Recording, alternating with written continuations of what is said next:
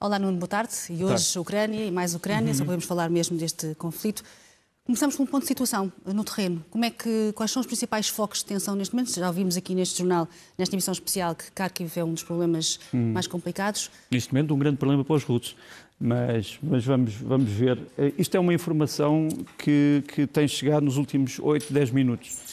Eh, temos um mapa que me parece importante para tentar perceber quais são as movimentações eh, dos exércitos russos neste momento.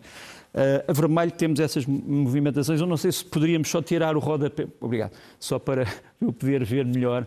Portanto, temos ali. Eu, eu dividi isto em sete digamos assim, zonas de conflito. ok? Começamos pela primeira, que é a zona onde os ucranianos pareciam estar mais vulneráveis. É a zona, no fundo, do Mar Negro, que foi aqui já referida, portanto, Odessa, eh, enfim, Mykolaiv, eh, enfim, as, as terras em torno de Odessa, as terras fronteiras com a Crimeia. O que é que está a acontecer aí? O que está a acontecer é uma ofensiva desesperada do exército russo contra Kherson. Kherson, que é um, enfim, uma cidade perto de um porto muito importante, já foi perdida pelos ucranianos, já foi retomada, já foi perdida outra vez. Neste momento a situação é que há forças ucranianas na cidade em si, mas estão largamente cercadas. Odessa é uma cidade que também está a viver sobre grandes nervos, vamos ver um vídeo daqui a bocadinho, porque tem uma força naval russa no Mar Negro à sua frente. É evidente que Uh, os ucranianos, vamos voltar também a falar disso, têm ainda alguns trunfos na sua manga e, aliás, neste momento estamos a encontrar uma, uma narrativa, como hoje se diz, que é esta. Sempre que há algum sucesso maior dos ucranianos em alguma área, a Rússia vem dizer que foi com a ajuda ou dos Estados Unidos, ou da NATO, ou do Reino Unido, ou encoberta. Pronto, ou dos israelitas, também já vi. A verdade é que uh, os ucranianos estão a conseguir resistir em Odessa, ainda não se deu em Odessa aquilo que todos temiam, que era um desembarque anfíbio de fuzileiros uh, nas, suas, uh, nas suas imediações. Portanto, isto é a primeira zona. Uhum. A segunda zona, também já referimos há bocadinho, é a zona do mar interior, que nós chamamos o Mar de Azov. O Mar de Azov, neste momento, está totalmente bloqueado por navios russos, quer dizer, a, Ucrânia não tem grandes hipóteses de, de, de reagir no Mar de Azov, apesar de, como eu disse, tem algumas cartas na manga, tem alguns meios ali, não interessa quais, que podem causar surpresas. Mas são meios, quer dizer, isto é David contra, contra Golias. Podes dizer assim, está bem, no fim, David ganhou, mas tinha uma funda. Uh, os, os, ucranianos têm algumas fundas, mas não são indiscutáveis. Portanto, a segunda zona é a zona do Mar de Azov, em que se inclui as tais, cidade, as tais vilas, como Ber, Ber, Berdiansk, é uma, é uma pequena cidade uh, que está ali, mas é uma zona muito difícil de defender pelos, pelos ucranianos. Eu importava só de pôr um bocadinho mais maior outra vez, porque eu preciso de. de, de, de muito obrigado. muito obrigado. A terceira zona é a famosa zona onde tudo começou, quer dizer, a zona de Donbass, a zona de Lugansk e Donetsk. Aqui esperava-se que as forças russas tivessem avançado com muito mais rapidez porque é uma zona, como tu sabes, onde eles têm tido a fronteira aberta desde 2014. Quer dizer, naquela zona, é uma zona em que praticamente 200 km de fronteira não são de controle ucraniano. Portanto, já as lá forças estavam, já lá estavam, quer dizer, as forças. E o que é que explica que não tenham conseguido avançar? Uma boa pergunta, acho que há duas coisas que explicam. Primeiro, Uh, o apoio populacional uh, que a Rússia esperava numa região que tem 4 milhões, e, uh, 4 milhões e 500 mil na zona ocupada pela Rússia e depois mais 3 milhões, talvez, na zona ocupada pelos ucranianos, esperava-se que estes 7 milhões ou 6 milhões e tais pessoas fossem entusiásticos desta Mas naquela ofensiva. zona são todos pró-russos. Não, é que o problema Ou é achávamos que... que eram. Essa é... Não, vamos lá ver uma coisa. Nós temos de distinguir aqui entre três coisas. Ser pró-russo no sentido, eu quero ser cidadão da Rússia, falar russo, Todos os ucranianos praticamente falam russo, portanto são, são se quisermos, russófonos. E, está aquilo... de acordo com isto? Não, russófono, portanto falar russo, russófilo, gostar da Rússia, também praticamente todos os ucranianos têm familiares na Rússia e vice-versa, e depois ser um, russo. São coisas diferentes. Eu já no outro dia tinha a explicar, quer dizer, os brasileiros gostam muito de Portugal, falam português, mas são brasileiros. E, portanto, o que se passava aqui é que achava-se que nesses 6 milhões que todas as pessoas achariam entusiasticamente que os russos eram uma força libertadora. Mas a verdade é que só há 500 mil pessoas com passaporte russo. Quer dizer, dos 6 milhões e tais, só 500 mil é que têm dupla nacionalidade. Eu não te vou dizer que são só esses 500 mil que são, digamos assim, pró-russos no sentido da integração, uhum. mas esperava-se realmente um apoio uh, muito mais entusiasta. Esta é a primeira razão. A segunda razão, e se pudermos voltar ao mapa, é de que os ucranianos, nos últimos três meses, quatro meses, tinham concentrado aqui o grosso das suas forças, provavelmente 40 mil homens. Uhum. Estas forças, obviamente, que vão ficar ali uh, bloqueadas porque estão à espera de um avanço, mas eu devo dizer que se esperava que na Zona 3 o avanço fosse muito maior e, e tem sido dificultado. E, por exemplo, à volta de Lugansk, os, os ucranianos estão a, a, enfim, a mostrar uma capacidade defensiva uh, extremamente impressionante. Depois, na a Zona 4 é a zona, uma das zonas mais sensíveis de Kharkiv, como sabes, uma das grandes cidades ucranianas, com 1 milhão e 500 mil habitantes. Neste é momento, maior, não é? Neste, neste momento, se calhar, tem cerca de 2 milhões. O que se passa em Kharkiv é um exemplo clássico da guerra de guerrilha e que, infelizmente, os generais russos já não aprenderam com os generais soviéticos. Quer dizer, o que é que aconteceu? Uma força grande russa entrou no centro de Kharkiv, incluindo numa das praças centrais, não encontrou resistência, eh, parou os seus, os seus, carros, os seus carros de combate, os seus blindados, e quando se preparava, no fundo, para regressar aos carros, foi atacada de todos os lados, quer por militares ucranianos das forças especiais que estavam uh, preparados, quer por civis, e nós temos cenas. O vídeo sobre isto é um vídeo extremamente embaraçoso, por um lado, porque vês soldados a serem despidos em público por civis, vês outros a serem esbofeteados, vês outros a ajoelharem-se a pedirem desculpa por terem entrado, mas depois vês também cenas de uma grande crueldade, no sentido que são, são militares mortos dos dois lados, mas é uma carnificina, sem dúvida. Portanto, quer dizer, a Rússia teve uma, um desastre aqui em Kharkiv, apesar de ter muitas forças à volta e poder, sinceramente, voltar a entrar em Kharkiv e voltar a esmagar. o controle total de Kharkiv, é mesmo verdade? Não podemos, não podemos verificar. é uma cidade muito grande. É uma cidade muito grande. No, a, a, a, linha 5 é também importante porque é uma linha que tem a ver com uma das aproximações a Kiev.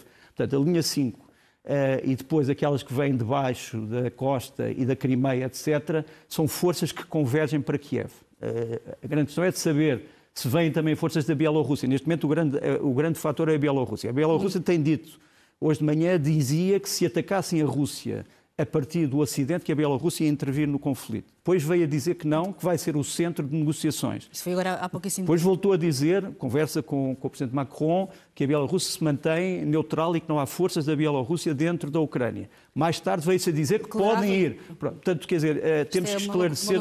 Repara, há aqui uma coisa que eu, que eu posso dizer, é que o Sr. Lukashenko, depois de ouvir Vladimir Putin dizer que apoiava um golpe de Estado em Kiev, em que os militares tomassem o poder, o Sr. Lukashenko não tem boas relações com o Kremlin. Também é importante explicar que as relações pessoais têm uma grande importância aqui. O Lukashenko não tem boas relações com o Putin. Os dois regimes têm, mas isso é uma questão diferente. Uhum. Agora, pessoalmente, não tem. O Lukashenko também pode ter medo de ser alvo de um golpe militar se não seguir determinadas instruções. Portanto, aquela zona 5 é muito importante. Nós temos que saber se há ou não um avanço uh, a partir do leste para Kiev.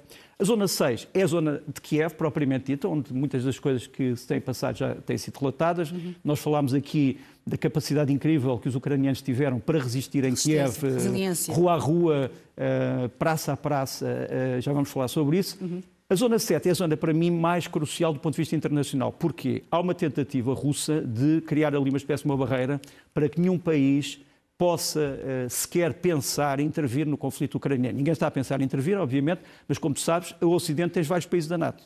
E, portanto, aquela zona que é uma zona que coincide com o eixo Lviv, uh, é uma zona extremamente complicada. Como, como sabes, dos correspondentes da SIC que estão em Lviv, todos salientam o ambiente de paz e, e quase normalidade que se vive, mas é uma zona muito complicada. Portanto, isto é o, uma síntese que eu poderia dizer das últimas movimentações. Uhum.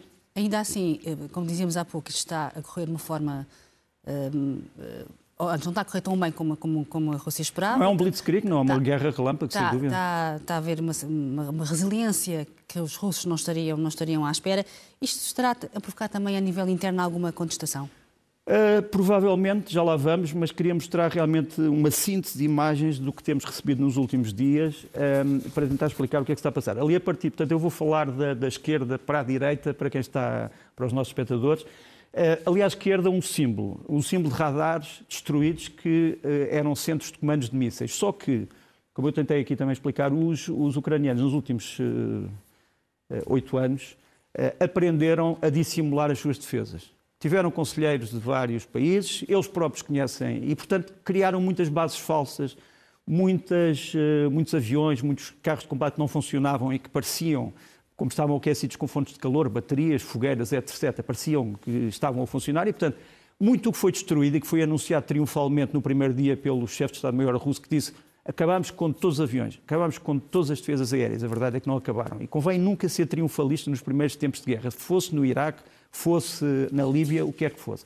Depois temos ali um, a fotografia 2, uh, que é uma fotografia exemplificativa de que os russos estão a perder não só material antigo, mas material bastante moderno. Isto é um, um, um carro de combate de defesa aérea, o chamado Pantsir, que tem sido usado, é um carro de última geração, que foi destruído por um destes mísseis que foi fornecido pelo Ocidente à Ucrânia, o Zenlo. Depois ali num terceiro, a terceira fotografia, uma fotografia ainda para investigar, mas em Kiev foi mostrado este míssil, que depois foi colocado nos jardins centrais, todos, às primeiras achava-se que era um míssil da defesa aérea ucraniana que tinha corrido mal que tinha caído, mas aparentemente é um míssil de última geração, o chamado míssil de cruzeiro, que terá sido lançado um avião Tupolev 22 a partir da Bielorrússia. Como sabes, a, Ucrânia tem sido atingida por mísseis praticamente todos os dias. As forças russas não querem arriscar a presença de pessoas no terreno. Portanto, tem, e, e, este míssil é, é, é, exemplificativo porque mostra que a Rússia está disposta a usar armas de última geração ali. Quer dizer, não tem receio, pode precisar delas noutros sítios, mas quer usá-las ali. Depois temos ali uma quarta imagem, que é a imagem do chamado míssil Tosca dos ucranianos. É um míssil com cerca de 300 km de alcance, um míssil solo-solo que, segundo a NATO, na, NATO, na designação da NATO, é o míssil Scarab, e que terá sido responsável por um ataque à Rússia, que vamos mostrar ali embaixo, a um aeroporto russo, onde os russos terão perdido vários caças Su-30. Depois ali, mais uh, na segunda linha de fotografias, três imagens que parecem exemplificativas. Uma é a destruição de uma coluna blindada russa uh, no centro da Ucrânia, no centro-leste da Ucrânia, também com os famosos mísseis que foram fornecidos pela NATO.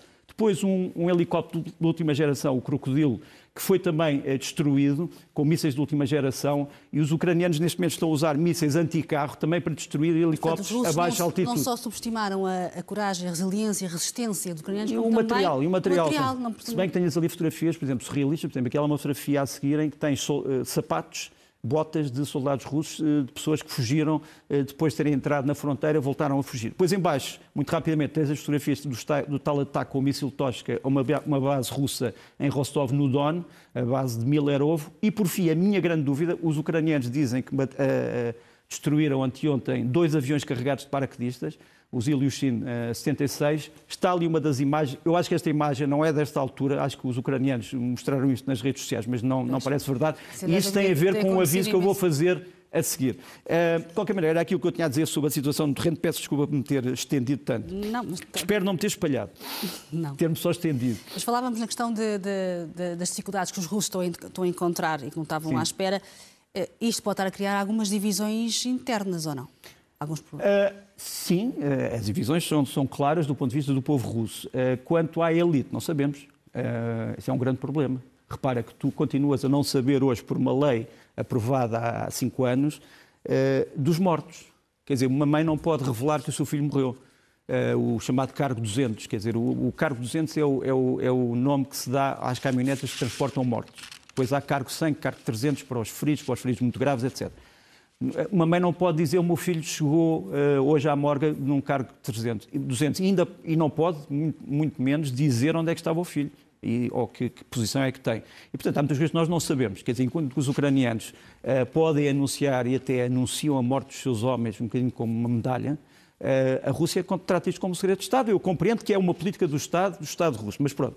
Eh, mas só para te dizer que eh, neste momento o que está a acontecer, e para mim é o mais grave para o povo russo, por, muito, por isso muitos russos acham que isto é uma traição à, à, história da Rússia, é o isolamento internacional. Nós começamos por uma imagem muito rápida no Conselho de Segurança, em como tu sabes, só não foi aprovado. Temos ali o, o, embaixador russo no Conselho de Segurança, temos a votação e temos os países que eh, propuseram a moção, onde tens países tão diferentes como Portugal, Timor-Leste, uh, países da Escandinávia, etc. É uma das primeiras vezes na história em que a Rússia, se não exercesse o seu poder de veto, que é um uhum. poder conseguido depois da Segunda Guerra Mundial e que está na Carta das Nações Unidas e é um poder perfeitamente legítimo, se não usasse o seu poder de veto, tinha perdido esta moção, que é uma moção profundamente de condenação. E como é que vês a abstenção da China, vejo da como, Índia vejo como uma, Vejo como surpreendente, porque a Rússia esperava, a Rússia esperava que perante aquele texto, pelo menos a China se opusesse ao texto. Mesmo que não depois tivesse outra política. Portanto, foi um choque. Uh, e, portanto, o, o, representante russo no Conselho de Segurança está, está preocupado, porque outras, outras posições podem acontecer. Depois temos esta, esta imagem, que é espantosa, este homem é o Andrei Kozirev. O Andrei Kozirev, obviamente, que hoje vive nos Estados Unidos, etc. Mas quem é o Andrei Kozirev? O Andrei Kozirev foi ministro dos negócios estrangeiros da Rússia durante o tempo do Boris Yeltsin. É um homem extremamente importante na política internacional russa. Não sei se podemos chegar à fotografia do Andrei Kozirev. O André Kozirev publica, aqui está, aqui publica no seu Twitter uma fotografia extremamente embaraçosa. Quem é que era o número 2 do Kozirev? Aquele jovem que aparece ali com um ar um bocadinho interrogativo, chamado Sergei Lavrov. E, o, e o Kozirev diz assim, um, até agora, quando, quando era meu conselheiro, eu protegia as costas de Sergei Lavrov. Agora tenho medo que ele ataque as minhas costas. Pronto. Uh, o Kozirev é um homem que ficou chocado, mas muitos diplomatas russos têm a mesma opinião com as palavras usadas pelo presidente Putin sobre o regime ucraniano, sobre o Estado ucraniano, sobre Zelensky. Muitos ficaram chocados. Eu, por exemplo, tive há pouco tempo com um diplomata que ainda está em funções, que me dizia o seguinte: aquilo que nós fizemos pacientemente nos últimos 30 anos para readmitir a Rússia depois da União Soviética no Concerto das Nações, em tudo, está perdido. E não sei se pode vir a ser readquirido. Tem que se pensar profundamente nesta reflexão, eh, porque é uma reflexão que me parece importante. Depois. E isso, é... isso travará ou se virá para travar Putin? Ana, nós não podemos fazer previsões em nada, porque nenhum de nós conhece a, cabeça, cabeça do, do presidente Putin, Exatamente. mas há coisas que não são tradicionais. Mas já se nota alguma fragilidade ou não? Isto não estava a avançar tão depressa como eu esperava, agora este, este pedido de. Notam-se contradições e hesitações, uh, mas eu não quero ir mais longe. Agora deixa-me trazer esta imagem para introduzir a questão das sanções económicas. Então. Tens aqui o navio Baltic Leader, que é, como sabes, foi primeiro, é a primeira vítima das sanções, portanto é um navio russo importantíssimo, levava uma carga importante, não interessa aqui dizer o que é que era, de um grande porto francês, foi já interceptado, foi apresado. A Rússia, neste momento, vê a possibilidade dos seus bancos e grandes empresas serem uh, tirados do sistema internacional, SWIFT. Já foram vê, sempre, vê a Aeroflot e as linhas aéreas regionais serem voar. impedidas de voar, o que é catástrofe para, para, a aviação russa, vê ameaças sobre o turismo, vê o fim dos vistos dourados, como sabes, afetam Uh, dezenas de milhares de russos, por exemplo, em países como a França, como o Reino Unido, como a Espanha, como a Itália. É evidente que o Reino Unido não está dentro da, da União Europeia, mas está a aplicar sanções uh, paralelas. E em Portugal também. Grande mas questão... A, a, questão do SWIFT, por exemplo, pode ser, uh, pode ser ricochete para nós, nomeadamente a questão do gás. Não, isso é uma das coisas que, tem, que se tem, tem dito muito. Dito isso tem dito. Não, porque os contratos, todas as compras sim, mas, mas as, as trocas comerciais pois, são com base no uh, Pois, é? só que o problema é que já havia queixas de que muitos desses contratos não estavam a ser cumpridos. E, portanto, a perda financeira provavelmente não será tão grande como isso. Agora, o que eu pensei e que fosse... é um sistema alternativo também, não é? mas há, mas repara, as, as, economias, quer dizer, uma das vantagens da chamada economia ocidental, eh, seja social-democrata, seja mais liberal, é de que tem meios de se transformar em curto espaço de tempo. A economia russa tem menos meios para o fazer. O grande problema russo é que, o, o, desde que houve a ameaça do SWIFT, a, a, Rússia criou um sistema alternativo de pagamentos internacionais com vários países. Só que só abrange cerca de 30% das trocas internacionais da Rússia. Quer dizer, podes dizer, 30% é, é, é melhor que 0%, Exato. está bem? Sem dúvida. Depois, hum, tem o problema dos bancos, que neste momento os grandes bancos russos e as grandes indústrias russas estão neste momento a ficar isolados porque não podem fazer pagamentos, não podem receber dinheiro, não podem enviar uhum. dinheiro. Depois, quanto à história da reação do povo russo, tens esta, esta fotografia de uma manifestação em São Petersburgo contra a guerra, eh, que muitos apaniguados do regime russo vieram logo dizer que não tinha existido. Eu podia-te mostrar as imagens de pessoas a dizer isto nunca existiu, isto é de há 10 anos, isto é de há 20 anos. Uhum. Não, existiu mesmo existiu e muitas mesmo. pessoas estiveram e foram presas. Depois tens este agradecimento em vídeo do presidente Zelensky aos intelectuais russos, ao povo russo, aos desportistas russos que têm apoiado uh, a Ucrânia ou que têm se manifestado contra a guerra. Só ouvi um bocadinho. Uhum. Тысячи жертв, сотни пленных, которые просто не могут понять, ради чего их отправили в Украину. Não, mas ele no fundo acaba por dizer que o povo russo e o povo ucraniano são povos tradicionalmente irmãos, eh, que os uh, russos sentem o que é o problema da morte e, e, obviamente, não querem morrer, assim como os ucranianos não querem morrer. Depois uh, veio agradecer a muitos intelectuais russos, como, por exemplo, o Dmitry Muratov e outros, mas só para mostrar que o Zelensky, que é um homem muito atento à comunicação, conseguiu apanhar imediatamente a história das manifestações e agradecer. Depois tens este outro vídeo, que me parece também importante que é o vídeo de um dos grandes ídolos do ténis russo, que no fim de um torneio importante veio dizer, no fim, da, no fim de ter ganho, veio, não sei se podemos aumentar só para se ver que ele está a escrever, mas pronto, se não podemos, é, muito bem. Ele está a escrever, é, não há guerra, pronto. É, ele é um dos grandes, grandes ídolos do povo russo neste momento e uma das coisas que ele veio dizer é que a guerra não serve ninguém, isto no meio de um torneio de ténis surpreendeu muitas pessoas, sobretudo porque ele, ele é uma das grandes estrelas mundiais, depois, deixa-me só dizer-te que isto é simbolizado também pelo corte de relações culturais, relações desportivas, relações. a uma série Quer dizer, repara, de- a Rússia, e voltando à história do que me dizia que passaram 30 anos a ser readmitidos no sistema internacional, há muitos russos hoje em dia que vivem do sistema internacional e legitimamente. Legitimamente.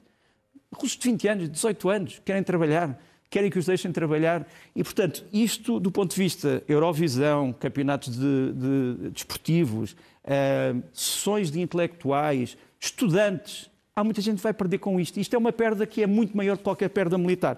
Por fim, um problema que pode ser um problema jurídico importante. A Rússia ainda não desmentiu isto que Vladimir Putin disse e que me parece perfeitamente imperdoável, que é... Oh, não, Nuno, peço desculpa, mas uh, Putin acaba de colocar o país em estado de prontidão nuclear. O que é que isso quer dizer? Quer dizer aqui uma das coisas que se temia, que era hum, a possibilidade de se passar para uma outra etapa face àqueles desastres que estivemos a ver, pudesse, pudesse acontecer. Quer dizer, e eu espero que, não seja, não se- que esta não seja uma das nossas últimas conversas, mas nós temos de estar preparados para muitas coisas. Porque no- aquilo que Mas foi será uma dito... ameaça real ou uma intimidação? Mas houve uma coisa, é assim, se eu, se eu vir o decreto, posso-te dizer. Se for um, um relatório sobre um decreto, é outra coisa. Agora, que realmente pode haver uma A ameaça informação que temos é que ele, ele acaba de anunciar. Vladimir Putin acaba de anunciar. extremamente depois- preocupante, extremamente preocupante, embora houvesse rumores sobre isso. Porque o, o que o Ele, ele Putin... tinha ameaçado já retirar-se do. Sim, mas o, o que Putin aqui tinha dito é que apelava a um golpe de Estado na Ucrânia. Um golpe de Estado com um país que é um país que está representado na ONU e, portanto, neste momento há vários países que querem levar a Rússia ao Tribunal Internacional de Justiça por, eh, por violação grave do, ehm, do direito internacional. Depois, deixa-me só mostrar-te, enquanto esperamos por mais notícias da Sim, questão vamos tentar nuclear. perceber o que é que se passa eh, com esta, com esta informação Sim, que é. vamos, vamos atualizando. demasiado relevante. Mas deixa-me só mostrar-te aquilo que vai distinguir, ou que está a distinguir neste momento esta guerra, que é diferente de outras guerras. Isto, como sabes, foi, um, foi uma fotografia que correu o mundo em 2016, fim de 2015. Por acaso foi tirada num estúdio que eu conheço. Eh, hoje é um calendário que está a ser distribuído às pessoas em várias cidades. São duas crianças a despedir-se de tropas que estão a partir para a frente. Isto é um bocadinho o símbolo da união entre o povo ucraniano e as Forças Armadas. É evidente que podes dizer isto é um mito, isto é uma, faz parte da mitologia, mas as guerras também se ganham com imagens e com mitos. Quer dizer, foi assim desde o princípio dos tempos.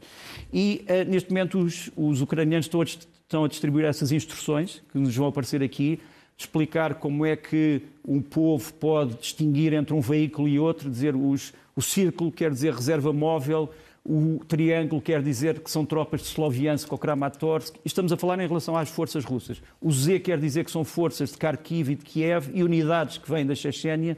As cores, o verde carregado e o castanho de lama sovié- russos, já, já, já, me tinha, já me tinha desviado para outra época histórica, os símbolos tricolores russos e os ucranianos verde seco, verde, verde azeitona e pixels. Portanto, os cidadãos neste momento já têm uma espécie de uma enciclopédia de como distinguir quem são os veículos de um, quem são os veículos do outro. Como tu sabes, eles usam no fundo veículos que têm a mesma origem, quer dizer, são veículos quase todos eles russos, de origem russa ou ucraniana, modernizados e com várias versões. Depois, deixa-me só mostrar-te que eh, neste momento, e eu no outro dia estive a ver uma reunião de, de amigos meus em Lviv, quase toda a gente neste momento está a ver filmes destas épocas. Ali tens ali à esquerda a República Checa, Praga, em 1968, resistência à invasão russa, estudantes, eh, operários, e em 1956, infelizmente, o que aconteceu em Budapeste, estudantes, operários, intelectuais, eh, civis, eh, jovens, eh, crianças eh, nas ruas a tentar impedir, eh, enfim, o esmagamento, foram esmagados, mas ficou esta, esta imagem para uma geração desculpa, eu estava- eu e está a ser outra vez usada. Estava aqui a tentar perceber o que é que, o que, é que se está a Sim. passar nesta. O que é que é estranho é que tínhamos entendido a informação. E, e- que de- Eu não tenho essa informação, não, mas- tínhamos tido informação há pouco que, que- que Putin se preparava para negociar na fronteira Uhum. com a Bielorrússia. Tínhamos falado disso há, há pouquíssimo tempo. E agora, ao mesmo tempo, portanto, por um lado, negociações avançam, por outro lado, Putin põe forças de dissuasão nuclear em alerta. E diz que é uma resposta às declarações agressivas dos países da NATO. É, para já o que eu tenho aqui, mas. eh, eu, há bocadinho referi penso num dos é- quadros. há aqui dois, ao mesmo tempo, nestes dois tabuleiros. é assim- Isso é algo que está a preocupar não só as pessoas fora da Rússia, mas as pessoas dentro da Rússia e os próprios generais russos, porque aparentemente tem havido instruções contraditórias. Houve uma especulação ontem de que o Estado-Maior russo tinha posto os seus cargos à disposição e, e que foi recusado, portanto que o Ministro da Defesa terá dito não.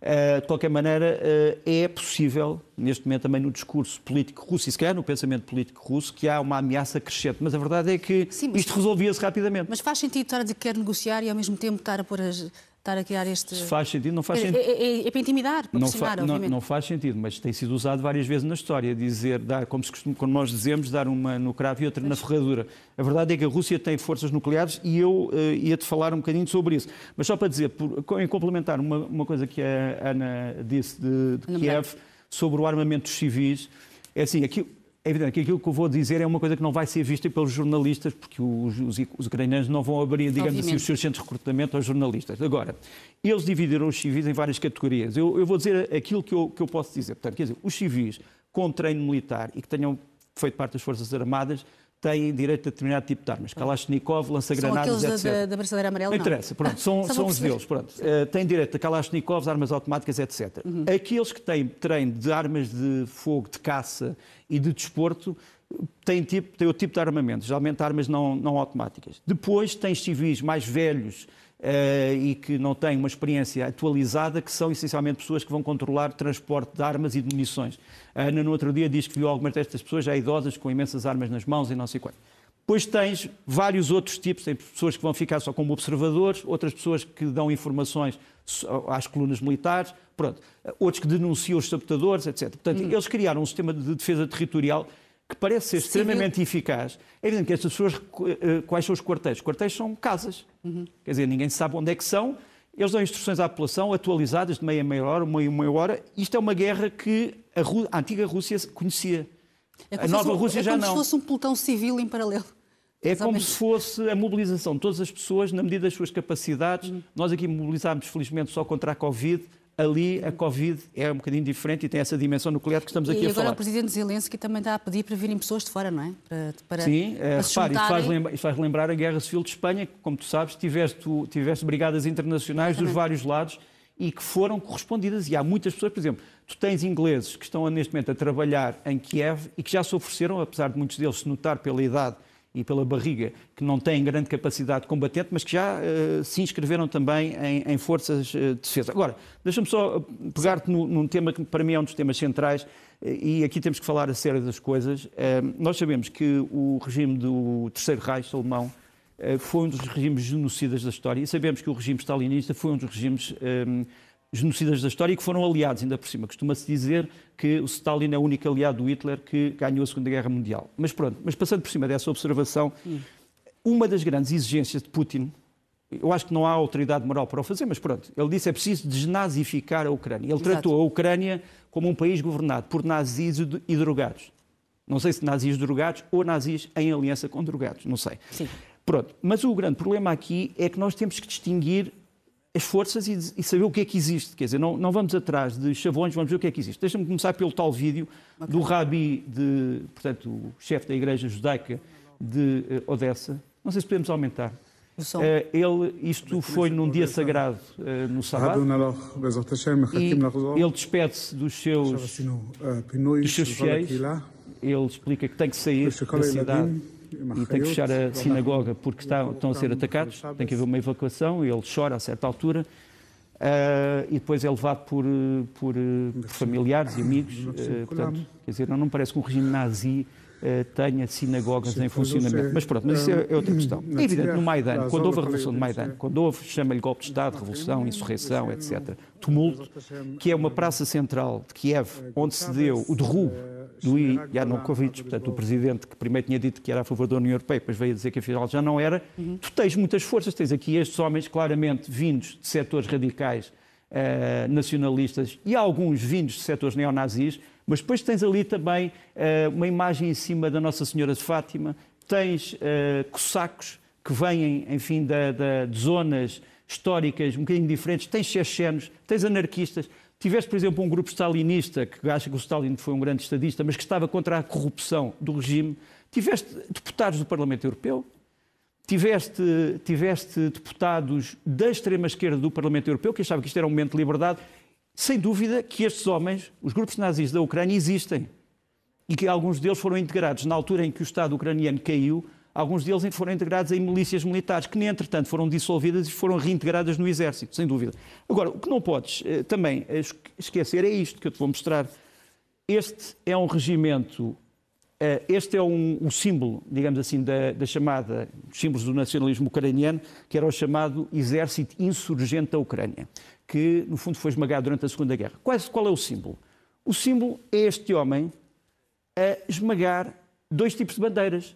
Não, podemos lá voltar. Sabes porque qual é a minha insistência? É que este, isto, entretanto, foi sendo traficado e apagaram a segunda bandeira, que é conveniente. As bandeiras são a bandeira soviética e a bandeira nazi. Eram estas bandeiras que foram esmagadas pelo nacionalismo ucraniano. Não, não estou a dizer que era bom que era mau, mas quer dizer, foi assim. Podia ter sido diferente. Foi assim. Deixa-me mostrar também esta imagem que me parece elucidativa. À, à, esquerda tens o símbolo do chamado regimento Matilan, em que vês a estrela de David junto aos símbolos nacionais ucranianos. É um grupo eh, antiterrorista feito por voluntários de origem judaica. E ali, e ali tens aquele homem, à esquerda, o Natan Kazin. Quem é o Natan Kazin? Natan Kazin é o comandante judeu das tropas de drones, portanto, que fazem todo o esforço de informações aéreas da, da Ucrânia. Tem sido um dos homens mais importantes na chamada guerra oculta de observação de novas tecnologias, etc. Quer dizer, eu não parece que um país nazi tivesse estas pessoas à sua frente, para além do presidente Zelensky, que é filho de sobreviventes do Holocausto. E depois vamos aos outros nazis que não se fala. Os da, os da Rússia. E a Rússia. É que a Rússia tem um grave problema com o nazismo. Eu não sei se, se podemos aumentar isto. Estes são os vários grupos paramilitares que estão neste momento no, no, no Donbass. Uns, não sei se podemos aumentar, para vermos os nomes. Vamos tentar uh, aumentar. Uh, vamos tentar, se pudermos. Pronto, estes são os grupos. Uh, a Rússia tem, dois, tem três problemas. Um primeiro problema, tem 120 grupos, grupúsculos, grupúsculos reconhecidos. Uns são tolerados dentro da Rússia, outros são manipulados, outros são facilitados e, e não têm sido reprimidos. Quer dizer, são às vezes reprimidos quando se envolvem com os, com os grupos de crime, etc. Mas aquelas são as milícias eh, nazis, nazis, pró-nazis, de várias tendências. Aqui está o Born, o Rodina, o Movimento Imperial Russo, a Unidade Nacional Russa, o Exército Ortodoxo Russo, Alvorada Ortodoxa, que existe na Rússia e na Bulgária, o OPNI, a União Eslava, o Grupo Ruski, a vontade russa, o formato 18, o russo, o grupo chamado Nacionalistas Autónomas, os Forças de Missão Rusitos, o Movimento Internacional Euroasiático, a Associação de Patriotas Eslavos, o PND, etc. Depois tens eh, também grupos de outros países que chegaram ali, a chamada Base, que é um grupo nazi que tem sido perseguido no Reino Unido e nos Estados Unidos, do Rinaldo Nazar, que está ali presente, a Legião de Santo Estevão da Roménia, que veio trair eh, alguns dos grandes ideais do nacionalismo romeno e, e se transformou num grupo, enfim, eh, que eu não qualificaria, não, não, não, estou aqui para julgar ninguém eh, moralmente, são jovens, acreditam nestas coisas, muito bem. A Frente Nacional da Hungria, todos eles estão ali. Depois os chamados grupos socialistas nacionais, depois tens os grupos que existiam já na Ucrânia e que apareceram com grupos de extrema-direita, como o Parvi Sector, o setor direito, e depois passaram para setores pró-russo, os grupos do Ilya Kliva, Uh, o grupo do UNA, UNS, que primeiro se pensou que era um grupo nazi ucraniano, depois percebeu-se que era um grupo criado pelos serviços secretos russos. Os grupos do Eduardo Kovalenko, que é uma pessoa que também tem ido de um lado para o outro. E depois as fotografias dos seus símbolos, só para não acharem que, só para não acharem que eu estou a inventar nomes. Aqui estão as fotografias dos seus símbolos. E acho que estes símbolos falam por si. Uh, mas se quiserem aumentar, podemos ainda falar melhor. E tens ali o Kovalenko, quando era ainda uh, nacional, mais, mais para cima, se não se importam. Uh, esta é uma das manifestações, numa das grandes cidades russas, mas podemos mostrar mais em cima, se não se importam. Uh, repara, as próprias autoridades, as pró lá está o Kovalenko ali a fazer a saudação, junto ao seu grupo nazi, que agora já não é nazi, agora é um grupo pró-russo, e curiosamente estes homens têm também feito campos de treino que têm sido denunciados, por exemplo, pelas autoridades alemãs, porque recebem grupos nazis de vários países que vão, vão treinar num campo perto de, de, São Petersburgo, chamado Campo Partizan. Aliás, aparece ali uma das, uma das, uma, um dos seus anúncios. Isto é uma matéria que pode ser expandida, podíamos fazer um programa só sobre isso, era muito importante. Tá eh, não nos esqueçamos que há pessoas que acreditam na aliança entre estes grupos e os grupos russos, os grupos pró-alemães e grupos russos, um bocadinho com base no tal no tal pacto germano-soviético que alguns dizem que não, nunca existiu. Nuno, antes de avançarmos para, para o resto das nossas Peço desculpa estar a demorar muito tempo, mas é muito eu, difícil. Eu queria centrar-me nesta questão que, que, que, Sim, enfim, que é voltamos a isso se tiver. Uh, esta questão de Putin ter posto as forças de dissuasão nuclear em alerta e diz que é por causa das declarações agressivas dos, agressivas dos países da NATO. Uh, pergunto, temos muito pouca informação, é, é só isto que temos, mas pergunto se entramos numa nova era. Eu devo dizer uma coisa, eu, eu, a informação que eu tive antes de ir para aqui, estamos aqui a falar há 15 minutos, era que Vladimir Putin tinha dito, tinha dito que uma das opções da Rússia era pôr o seu arsenal alerta nuclear, mas que não era uma, um anúncio mas o que urgente. Significa pôr alerta? É, significa, é significa que o seu arsenal, em vez de estar numa situação de descanso, está numa situação de prontidão. Mas, em geral, aquilo que fazia parte da, da, da doutrina nuclear russa era que isso só acontecia se houvesse uma ameaça nuclear declarada da parte de um outro Estado. E aí a Rússia faria menção de explicar, de, de, ver se a ameaça era real, e se fosse real, podia até fazer o primeiro uso de armas nucleares se se sentisse atacada. Eu Mas não isto vi... significa que já saiu do pacto nuclear. Eu, quer dizer, que já, já saiu, já, já, já deixou de cumprir as regras todas, não é? Mas de qual pacto? Não? não? estou a perceber. Do, do, do, do, acordo que havia internacional? De não... não, mas não, repara uma coisa, vamos lá ver. Uh, o acordo, aquilo que nós temos, temos, tivemos vários acordos especiais de armas estratégicas, de armas de, de alcance intermédio, etc. Mas aquilo que nós temos tido até agora é um, aquilo que chamamos a, a doutrina de distribuição muito assegurada, em que todos os generais sabem que se lançarem um míssil nuclear são destruídos a seguir por outro míssil nuclear. Eu tinha aqui explicado... Quer dizer que isto é que é um passo um bocadinho complicado. Não, não podemos saber o que é que neste momento quer dizer o decreto. Repara, uh, eu precisava... Nós, nós tivemos há poucos dias, nós tivemos há poucos dias um alarme que foi a, o passear no centro de Moscou dois mísseis intercontinentais do tipo Topol, que têm uma... atómicos, que têm uma, um alcance de 11 mil quilómetros. Eh, todos achavam que, era, que, eram dois mísseis que podiam eh, ser usados para dissuadir os ucranianos de resistirem por vias convencionais. Eh, o presidente Macron também, não vou aqui revelar nenhum segredo, mas eu acho que já disse isso nos últimos programas, disse a várias pessoas que uma coisa que lhe fez gelar o sangue no seu encontro com Putin é que a certa altura eles trataram-se muito bem, trataram-se por tu, o presidente Putin perguntou como é que estava a mulher do Sr. Macron, o Sr. Macron disse que estava muito bem, como é que estão, como é que está a família do Sr. Putin, os cães estão bem, etc tudo muito bem, trataram-se por tu, mas a certa altura o Sr. Putin disse o seguinte: nós sabemos que a NATO tem armas superiores, convencionais, navios, submarinos, aviões, que têm novas tecnologias, mas não se esqueçam que nós temos o mais moderno arsenal nuclear do mundo e que sabemos usá-lo. O, o Presidente Macron disse que foi uma das primeiras vezes em que ele compreendeu ao vivo o que, é que era a tal uh, doutrina da destruição mútua assegurada. Mas há uma dúvida que se criou nos franceses. Será que a Rússia criou uma doutrina de sobrevivência a uma guerra nuclear. Aqui isso é que é a coisa mais complicada. Quer dizer, tu seres uh, uh, adepta da dissuasão, percebo. Agora, pensares que podes sobreviver a uma guerra nuclear é algo que nos faz, a mim também me faz gelar o sangue e a todos os, os seres humanos. Mas deixa-me só, se eu, se eu, não sei se queres dizer mais alguma coisa sobre isso, porque não, eu ia não, agora por entrar... Enquanto, por enquanto não tenho mais informações. Tá bem, mas assim, eu já te assim. Eu ia entrar na parte do nuclear daqui a um bocadinho, mas, mas podíamos depois falar outra vez se tiveres Muito informação. Agora, só para dizer que nestas coisas, é, como sempre, há heróis. Há heróis, quer dizer, há, há, pessoas declaradas heróis. E os ucranianos já selecionaram os seus heróis, para além do presidente, que aparece, como tu sabes, camuflado nas ruas. Um, e depois, dos, obviamente, dos heróis russos que morreram e que não sabemos quem foram. As mães não podem dizer, os pais não podem dizer, os filhos não podem dizer, mas os heróis reconhecidos eh, aparecem-nos aqui. Para já, as forças de operações especiais ucranianas ali à esquerda, os chamados Spetsnaz, são chamados assim quer na Rússia, quer na Ucrânia. Tens ali os Spetsnaz ucranianos à esquerda. Não sei se podemos aumentar só para, só para mostrar um bocadinho. Muito obrigado. Aquilo são os Spetsnaz um, ucranianos a treinar com americanos e alemães num campo especial de treino uh, na Alemanha. São talvez uma das cinco ou seis forças especiais mais importantes do mundo. Têm feito coisas incríveis nesta guerra, algumas, se calhar, só serão conhecidas depois disto acabar.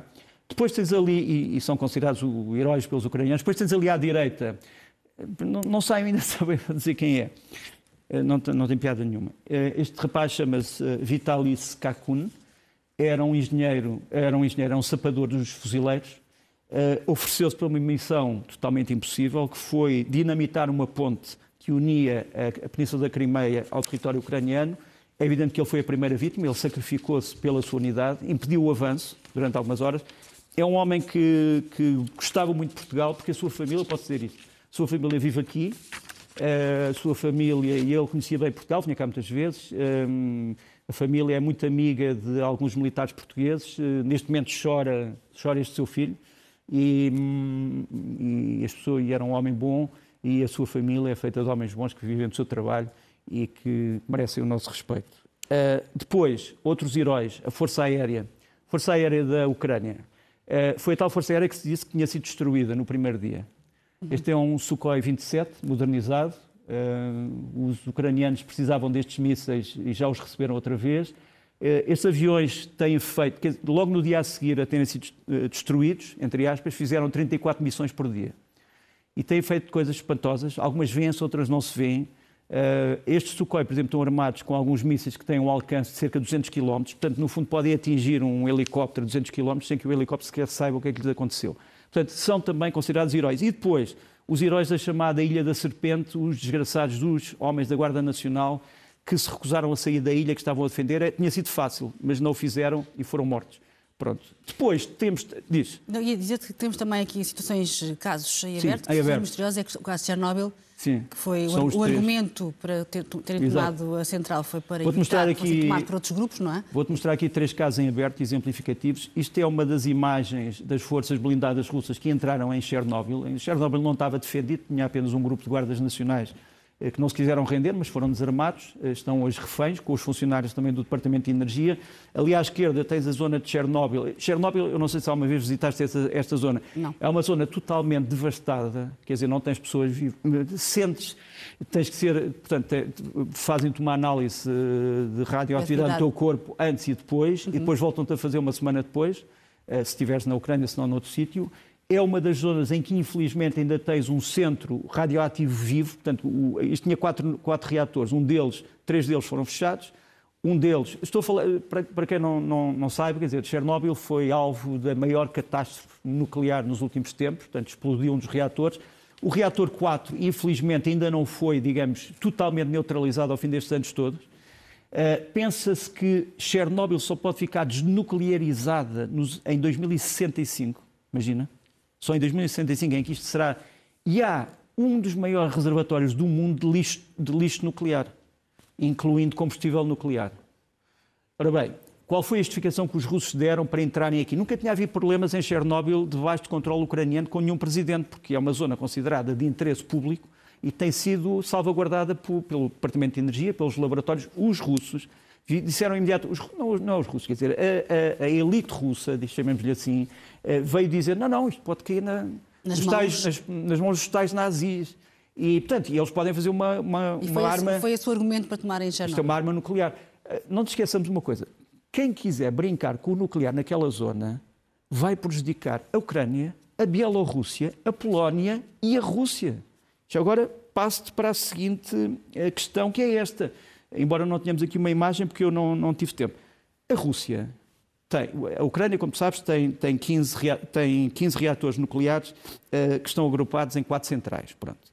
E, e, todos esperamos que não haja nenhum problema nesses reatores. Eu não estou a dizer da competência dos técnicos, mas o caso, por exemplo, de haver um bombardeamento uh, errado a um desses centros, quer dizer, era uma catástrofe, não, esperamos não, não ouvir falar. Mas a Rússia tem também duas centrais nucleares muito perto da zona de conflito.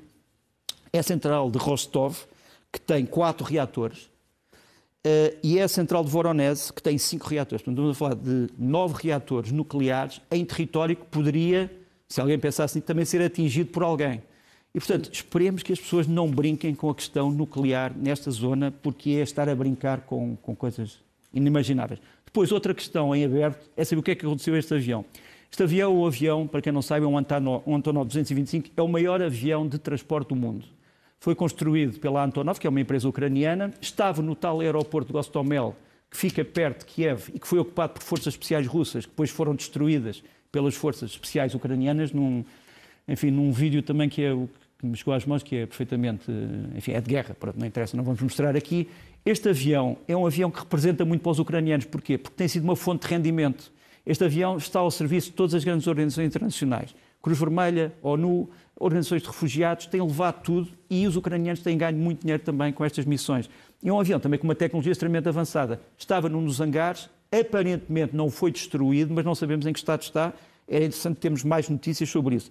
Depois, a terceira, a terceira e, é um, e é um aviso também, um aviso à navegação, a todos, a todos nós que estamos aqui e, e aos nossos colegas, que é o de temos material de guerra igual dos dois lados já vimos ali algumas tentativas de os distinguir, mas convém percebermos o que é que nos dizem as imagens e não tirar conclusões apressadas. Eu não sei se tinha aqui uma fotografia, que é uma fotografia do Mundo, da, da, de ontem ou de anteontem, não sei, tá, acho que a data aparece na fotografia, hum. que é um. Pronto, aqui está. Isto, portanto, isto passa-se no dia 26 de fevereiro, às 8 horas e 12 locais. A Ana e os nossos correspondentes também já falaram sobre isso. Portanto, é o atingir de um prédio em Kiev por um míssil. Uhum. Ora bem, duas uma, quer dizer, ou isto é um acidente ou isto é um crime de guerra. E se é um acidente, resta saber de quem. Pode ser realmente um avião russo, mas pode também ter sido a defesa aérea ucraniana, ucraniana. que funcionou mal. Uhum. Não te esqueças que numa guerra de mísseis, os mísseis também são guiados por instrumentos técnicos. Radares, eh, sensores infravermelhos e outros. E pode haver medidas eletrónicas, contra medidas eletrónicas que os façam desviar. desviar. E, portanto, não tiremos conclusões apressadas. Pode então, ser não, um não... ataque russo, mas pode ser um, um, pode ser um problema ucraniano, sem dúvida. Uhum. Eh, eu tenho grandes dúvidas de que faça parte de um ataque planeado, porque depois não houve outros ataques contra aquele prédio. Quer dizer, e, portanto, nesse aspecto, não parece quem é, quem é que poderia ganhar com isto, não parece. Um, e pronto, era o que tinha a dizer. E agora queria falar da, da mensagem mais importante nesta, acho eu, nesta emissão, que tem a ver com Portugal. Uhum. Pronto, Portugal, como tu sabes, enfim, é algo que já se sabe, Portugal vai fornecer mil espingardas automáticas G3 como primeira remessa para a Ucrânia, para além de capacetes e, e coletes balísticos. Está ainda em discussão a possibilidade de Portugal fazer com uh, subsídio, subsídio não pago inteiramente pela União Europeia, uh, o envio de mais alguns milhares de G3 com modernização, que é o chamado kit Spur, que é feito na Suécia, Porquê que, porquê que os ucranianos querem estas armas? Por uma razão. Portugal usou estas armas na Lituânia, no destacamento de fuzileiros que esteve na Lituânia.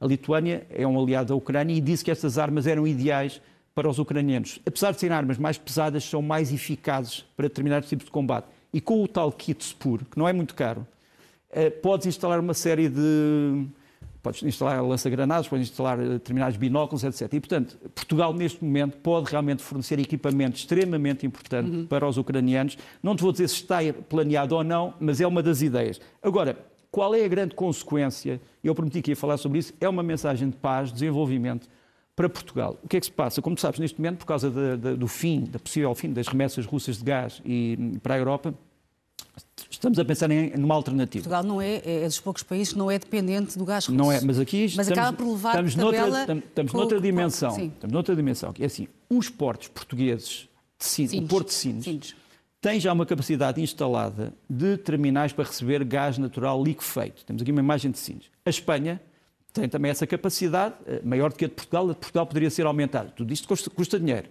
Mas a verdade é que havia um problema, é que assim, o gás natural entrava em Sines ou na Espanha, mas depois tinha que ir através de um, de um, de um gasoduto até à Europa Central. E por isso tínhamos que ter a colaboração da França.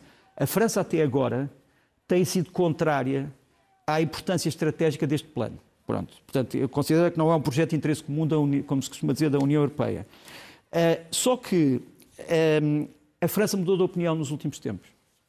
E a Alemanha também está a mudar de opinião. Por duas razões. Eh, como tu sabes, a União Europeia já trata o gás natural liquefeito como um possível gás aceitável em face dos acordos sobre o clima.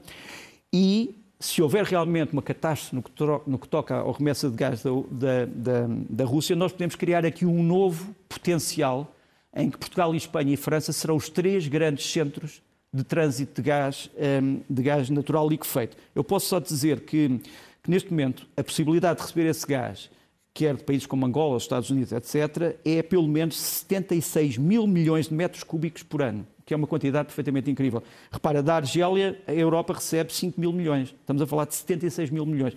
E isto é uma capacidade básica. Agora, podes-me dizer assim, quanto eh, isto, eh, para já, são 34% da, das remessas da União Europeia, mas podíamos chegar a cerca de 60% das remessas. E a grande questão é, quanto é que isto custa? Pois é, muito é, dinheiro. Preço, o preço é muito mais elevado mas posso dizer que é mais barato que não ter gás. Ah, claro. Uh, depois, podes-me perguntar assim, quanto tempo é que demora? Se começarmos já, talvez possa demorar um ano e meio. Trata-se de fazer um gasoduto que vai de Sines e dos portos espanhóis até, por França até a Europa Central, mas é um projeto que, sobretudo para governos estáveis, de quatro anos, que possam sentar-se para pensar, Uh, e com o apoio da população e com o apoio dos técnicos e com fundos europeus, se isto for considerado realmente um projeto de interesse comum, vai revolucionar. Vai ser, porque a Comissão Europeia anda à procura de alternativas. Vai não? revolucionar a questão da energia na Europa. E por isso é que eu também digo aos nossos amigos russos, por isso é que eu também digo aos amigos russos, convém não brincar com o fogo, porque se a Europa se decide a criar uma nova fonte de energia, o chamado, a chamada chantagem do gás da Rússia não, não dá resultado. Nuno, hoje peço que ficamos por aqui.